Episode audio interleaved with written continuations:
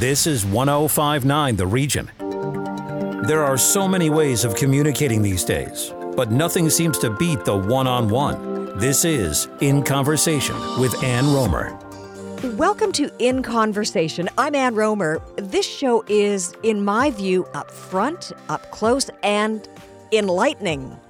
David Phillips has been tracking weather systems for more than half a century. Massive snowstorms, torrential downpours, gale-force winds, heat waves, lightning, thunder, tornadoes, and, yes, even sunny skies and pleasant weather. You know him, you love him, because he tells the weather tale in an understandable way and with unbridled enthusiasm. From Vancouver to Saint John's, from Fahrenheit to Celsius, from weather bombshells to perfectly peaceful placid predictions, David Phillips has seen it all. Environment Canada's senior climatologist joins us now in conversation. Thank you for being with us, David. Well, thank you, Ann, for having me. And boy, I heard all that misery of, of storms and blizzards mm-hmm. and that, and I thought, you know, I'm a guy with the, the big black cloud that hangs over him, but you ended it with some sunny skies and and uh, and wonderful conditions. And so, hey, I'm a, I'm a guess I'm a, a guy for all seasons. Oh, you are. That's a perfect way to put it, David. So here's what I picture.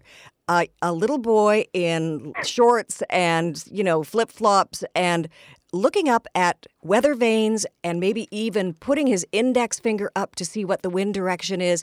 Is that how it all began for you? Oh, Ann, I would love it to be that. I'd love to tell you I was four years old.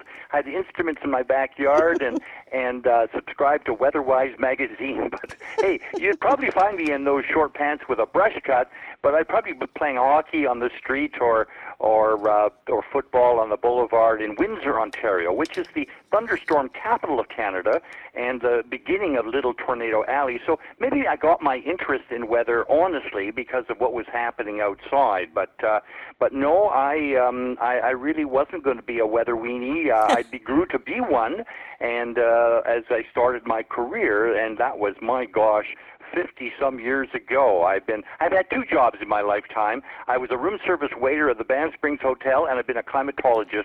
And I always felt I had something to fall back on if things got rough as a weather guy. That's so funny. All right, so let's let's talk about your time at Environment Canada. What was weather forecasting like fifty-plus years ago? What was the equipment like? Yeah, you know, it's really a subject that changes both in the science and the technology. It's very, very much that uh, kind of a discipline. And uh, I can remember, my gosh, uh, maybe some of your listeners will remember uh, Percy Saltzman throwing chalk back uh, a long time ago to come up with the forecast. Now, of course, it's about Doppler radar, radar and supercomputers and automatic stations. But one thing that hasn't changed at all, Ann, is the, the really the foundation, the legs upon which forecasting is based. I mean, really three steps involved. You have to make an observation of your conditions outside. You can look out the window or sniff the air, but what is the what's happening right now with the atmosphere? Then you have to kind of make a forecast. How's that condition going to change in the next hour or seven days or, or whatever? And then you have to tell somebody, because every meteorologist knows that a forecast, no matter how accurate and, and uh, timely it is, it is useless unless it can get in the hands of somebody that can um, can make their life safer or more comfortable or, or turn a profit. So it's come a long way. Uh, now we can get forecasts. Uh, you don't even have to be in front of the television set or near the radio. You can be in the wilderness in Ontario, in your in your app. You can get a uh, an instant forecast of what conditions are about to be. So everybody in Canada, whether it be an Inuit on an ice floe or a hearing impaired child in Scarborough, uh, can get an accurate and can get a access to a, to weather forecasts. So I think that's been the real change. So David, we understand the equipment, even though I don't really understand it, but we know that it has a prominent role in forecasting. What about instinct? Yeah, you know, it's it's a good question. You know, instinct is important. I always think, you know, to be a, a weather person, you need not just a science degree, but you need a thick, thick skin, too, because you know, hey, it's the one job you know as you drive home whether you're going to be right or wrong instantly.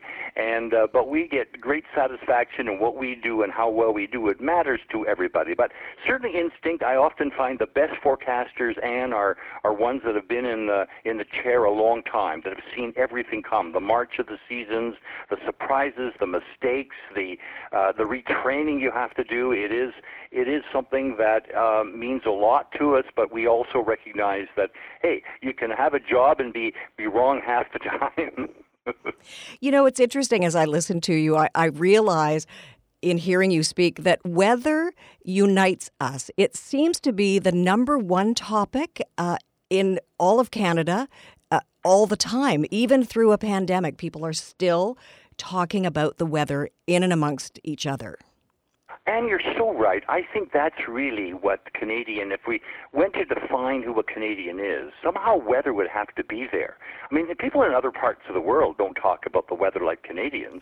But, you know, our polling tells us ninety-four percent, think about it, we're united in our need to know the weather in Canada. ninety-four percent of Canadians don't leave home without getting the weather word. And, you know, Annie, it's often, it's not just a, you know, a life-preserving decision. It may be, it could be a twenty-five cent decision as to whether to dress Johnny or Mary more warmly to go to school or to cancel that social engagement. I've seen neighbors who will not even talk during the year, but with a snowstorm, it's like the common enemy, and they'll be out there shoveling and gabbing and, and dealing with it in, in that, that kind of way. So I think one of the things that really I, I think is so true about Canadian situation is the variability. You know, in, in southern Ontario, up there, if you don't like the weather, drive five minutes or, or go five miles or, or wait five minutes. In Newfoundland, they say, if you don't like the weather out your front door, look out your back door. I mean, it changes on a dime here. And I think that is the spice of life of Canadian weather and why Canadians need to know every day what the weather's going to be. And sometimes you're dressed well in the morning, but you're not in the afternoon for the same kind of, of, of day and, and a different kind of weather condition. So I think it's never a dull moment talking about the weather in Canada. And uh, yes, it can be a friend or a foe, but it's never boring as Canadians, and that's why even in a pandemic we talk about weather and that need to know what the day is going to, how it's going to unfold for us. And learning about the weather, I understand that you are very involved in citizenship ceremonies. Does the weather play a factor in that? Well, kind of, you know, as a volunteer, I do actually swear in New Canadians. I love that that volunteerism of, of what I've been able to do. And uh, what I do in front of groups of one hundred or more at a time is I talk about the weather, of course. That's my passion. And I see smiles coming on their faces. And, and as we present them with certificates and, and shake their hand, they often say to me, well, you know, I, I can't believe that Canadians talk about the weather so much as they do. It starts and stops all conversations. People where I came from never talk about the weather. It's going to be the same tomorrow as it was yesterday. And uh, but and in fact, even the teachers of first uh, of, of uh, English as a second language will often say to me that they teach weather right at the beginning because this allows the student to to carry on conversations with Canadians and feel comfortable with it. I think all Canadians feel that they're they're weather they're meteorologists in a way. We're always trying to forecast the weather. I think if they felt it was science, they'd feel intimidated. But for us, weather is lifestyle. It's saying, well, what are you going to wear today? Today and what are you going to eat? And hey, what's the weather going to be like? All right, the language of weather, that's one thing. But what about the sound of it? David, when you hear this, what goes through your mind? Oh my gosh, and yes, it, it's we, we are a, a country of extremes of weather. Um, this w- it reminds me of the summer coming up. It is the lightning. Uh, uh, cent- we uh, we do get three million lightning hits uh, a year in Canada, and uh, but you know what's interesting is that everybody's scared of thunder, but not lightning. I mean, thunder doesn't hurt you at all. I've heard of somebody went deaf once, short term, uh, f- f- because of thunder. But it's really lightning is kind of the um, the bite. Thunder is the bark, but we, uh, thunder could scare the bejeebies out of us, but it's really lightning that is that can be deadly. More people die and, and are injured by lightning than any other weather element in the summertime. So we always have to be sure uh, that we know what to do when when uh, nature sort of tells us it's going to be lightning. And it's nature's fair in a way, Anne. It doesn't sort of, you don't get uh, a lightning just at a, on a on a cloud the sky, it's it's often you kind of know there's threatening weather, and then lightning and thunder is very much part of the situation across Canada and uh, and, and everywhere from the Arctic to uh, to where I come from in Windsor, Ontario, which is the thunderstorm capital of Canada. Mm-hmm. I know thunder and lightning very well. It's obvious that you have enormous respect for Mother Nature, particularly in the weather department. She rules, doesn't she? Oh, she does. You know, we try to outguess her. She she always has the trump cards, Mother Nature, and and I think um, uh, particularly from one season to the next, we think that we're somehow owed good weather. Uh uh uh. Mother Nature will dish, dish it up as she as she feels uh, uh, that uh, she will, and we just have to kind of accept it, go along with it, but. Hey, uh, we, we also can turn uh, a bad day into a good day. You know, we often say, even meteorologists will say, well, you know, at least we were right in our forecast. It wasn't very pleasant, but hey, we got it right. So, uh, but weather is something that we'll always talk about, and even with perfect forecasts, if it comes in the future, I don't think it will. Uh, we'll, as Canadians, you'll always find part of our psyche, our character is that need to know the weather and something that we continue to talk about. March twentieth, so one week from today at five thirty-seven in the morning, spring arrives. Are you comfortable putting back on the forecaster hat just for a moment and let us know what your thoughts are about the spring of twenty twenty-one?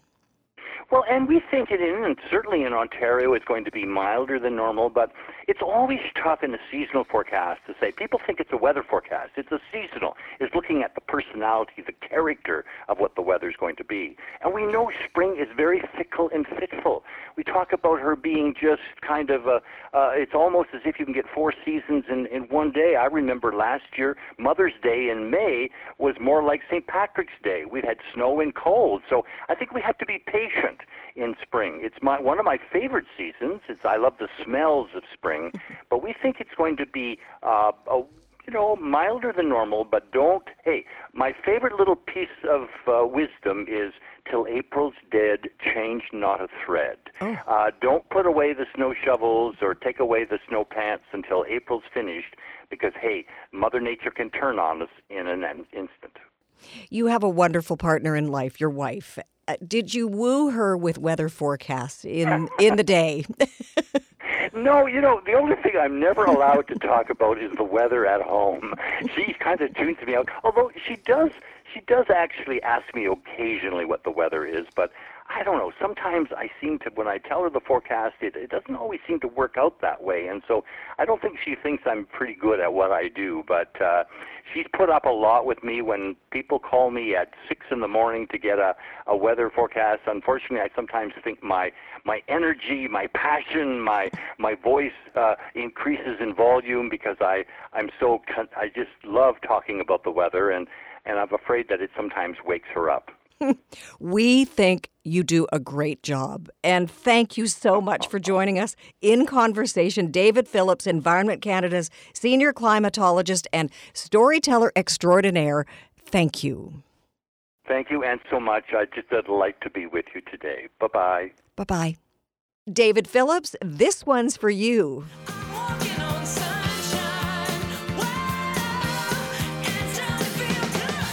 Coming up, on the road with storm chaser Dan Wexler.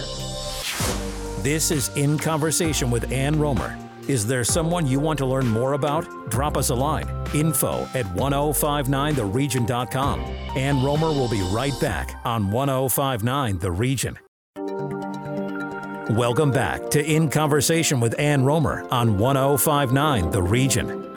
When bad weather hits, most of us run for cover. Dan Wexler, on the other hand, runs straight into the eye of the storm or as close to it as safely possible. Dan Wexler is a severe weather chaser, spotter, and reporter. Okay, if visions of the movie Twister are dancing in your head right now, you're not alone. So why does he do it? And how dangerous is his job? Daring Dan Wexler joins us now in conversation. Thank you, Ann. Thank you very much for having me. So the burning question, why do you do it? That's a long, long story. But uh, it turned out uh, that in the beginning days, it was for the thrill, when I was a little bit uh, ignorant of the severity of what's going on. And uh, not too long after that, up until now, so let's call it about twenty-five years, uh, it's, I do it because I like to uh, help communities that's uh, in the path of these severe events. So how do you know what's going to happen? And tell me what the process is then, once you get word that there is something threatening coming your way.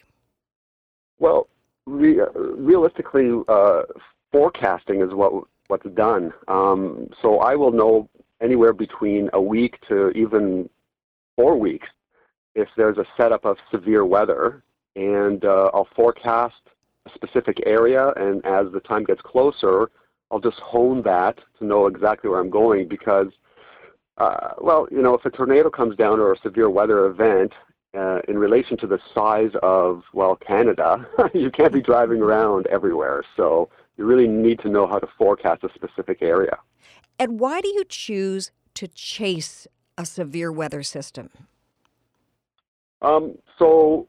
Uh, again, this started a long, long, long time ago, uh, and I realized that weather is unpredictable, and you cannot pinpoint a specific area, and therefore you sort of have to go after it as it's developing and moving around.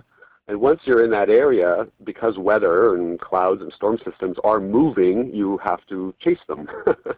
So who do you report your findings, your observations to? Well, primarily um, we have what's called the CanWarn network in uh, in Canada, and uh, it's operated uh, through Environment Canada. Uh, we use amateur radio, like ham radio, and in real time we can call in with our uh, observations and findings, and they can put out warnings ahead uh, into the communities that it's heading to. So tell me about perhaps your most harrowing experience where you saw your life flashed before your very eyes as you were chasing and spotting severe weather. Well, th- there are uh, there are a few of them. Um, a lot of them were, again, in the non-educated time of chasing. And then near the end of that, until I had a really healthy respect, that would have been uh, in two thousand seven in a place called Muscatine, Iowa, where um, uh, perhaps I was a little tired and uh, been driving for a couple of days to, to get to that location. And uh, the radar showed an event happening to my right, but in fact, it was to my left and behind me. Um, and it was a tornado. I did get sideswiped by it, which threw my vehicle into the ditch and kind of rolled me there. Um, but luckily, it was it was moving quick enough that I didn't get the brunt of it. And you're alive to tell the tale. Yeah, yeah. Um, I mean, I've been, I've been, uh, my vehicles have been hit twice by lightning on the antennas, which you can imagine what damage that did. Yeah. And so, uh, back to the tornado. What yes. did you glean from that? So you had a brush with it, obviously, and that was a that was pretty terrifying. But what were you able to take from that experience to share with others? Well, that's. Uh, That really showed me a, a very, very healthy respect for for severe weather, uh, Mother Nature, mm-hmm. how insignificant uh, I am in relation to the size of those things. And basically, I'm if I do some school presentations or I'm, I'm speaking somewhere, I tell everybody that if you've seen the worst type of thunderstorm, you never have seen the worst type of thunderstorm because there can always be more. Um, even with the education that I have now, I still I still put myself within close proximity of severe weather, but I know exactly where to be, not to get hit by hail or or you know downbursts and extreme uh, winds. And uh, the people that think uh, that they'd like to get into storm chasing, um, there's there's a lot to learn before you you would attempt to do something like that. Dan, you then prefer to be called a severe weather chaser rather than a storm chaser. What's the difference? Well, the difference, uh, it, it's it's not that much of a difference, but it is. I, I love weather in all its forms. Um, I'm, I'm not necessarily going after the tornado every time. I do go out for hours or days at a time uh, chasing severe weather, so hurricanes or uh, uh, extreme wind events, snowstorms, so all types of weather. A storm chaser primarily is going after a specific storm and and needs generally to get something specific out of it, or they call it a bust. Anytime I go out uh, for severe weather, it's never a bust for me. So I didn't get the tornado, but that's okay because I, I got some great pictures. And, you know, obvi- I, the best thing, one of the best things is meeting people on the road and getting their stories of weather, because weather is a great topic in Canada. Yeah, it's often talked about, that is for sure.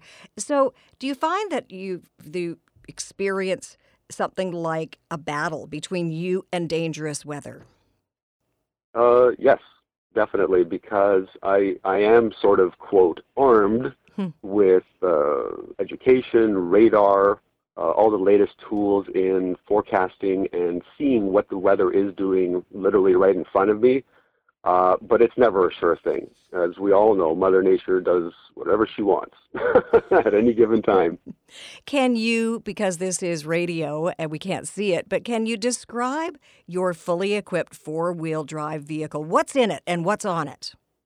Right. So uh, for this uh, year or for the last few years, I'm using a Nissan Xterra.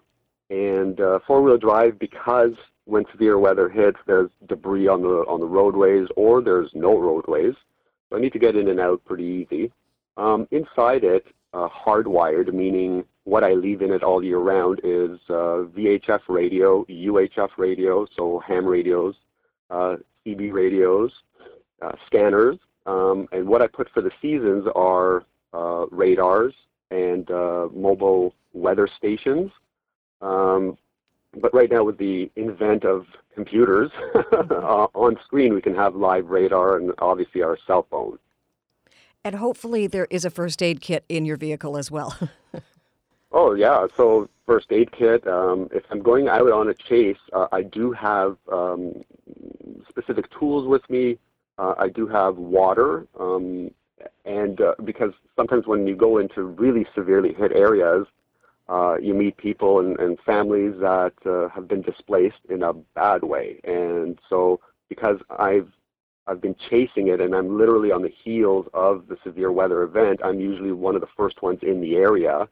And while transmitting out to emergency services because the phone lines are down or, or the cell towers, that's where our radios come in. And that's how they know to send emergency services. So I have water and sometimes crackers and things like that for, for some of the families that are in a little bit of a shock, you know? You know, as I hear you talk about your job, I think, yes, it's exhilarating, but it also sounds to me that it could be a little bit lonely sometimes.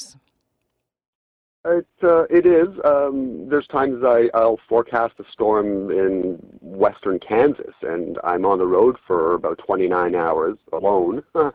But there is a small group of us here in, uh, in Canada, uh, tightly knit, Uh, storm chaser community, if you will. We do get together often uh, when there's outbreaks here in Ontario, so we do meet each other out on the road, and we do get together once or twice a year for chaser barbecues and, and get-togethers.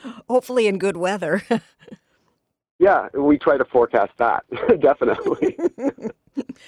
So what do the people that you love think about the job that you have?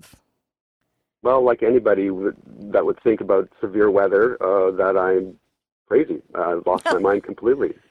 And uh, I tried to explain, especially after these many years and, and the experiences and the photos and, you know, the events that people have seen me come and go through, uh, they understand now that I do know what I'm doing. And um, uh, they have come, a lot of them have come with me, and they will never come with me again. Oh, but uh, they know I'm I'm relatively safe. Like I said, I, I do have uh, a very, very big respect for weather. So I, I take it very easy what position I'm in in respect to the weather system that's in front of me. We have an expression, don't try this at home. And I'm saying that to everyone listening because they may think it's a great hobby, but this is a job and you are certified and registered. Can you expand on that, please? So, um, in respect to CanWarn, CanWarn is a is a spotter uh, organization. So basically, th- they don't endorse storm chasing by any means.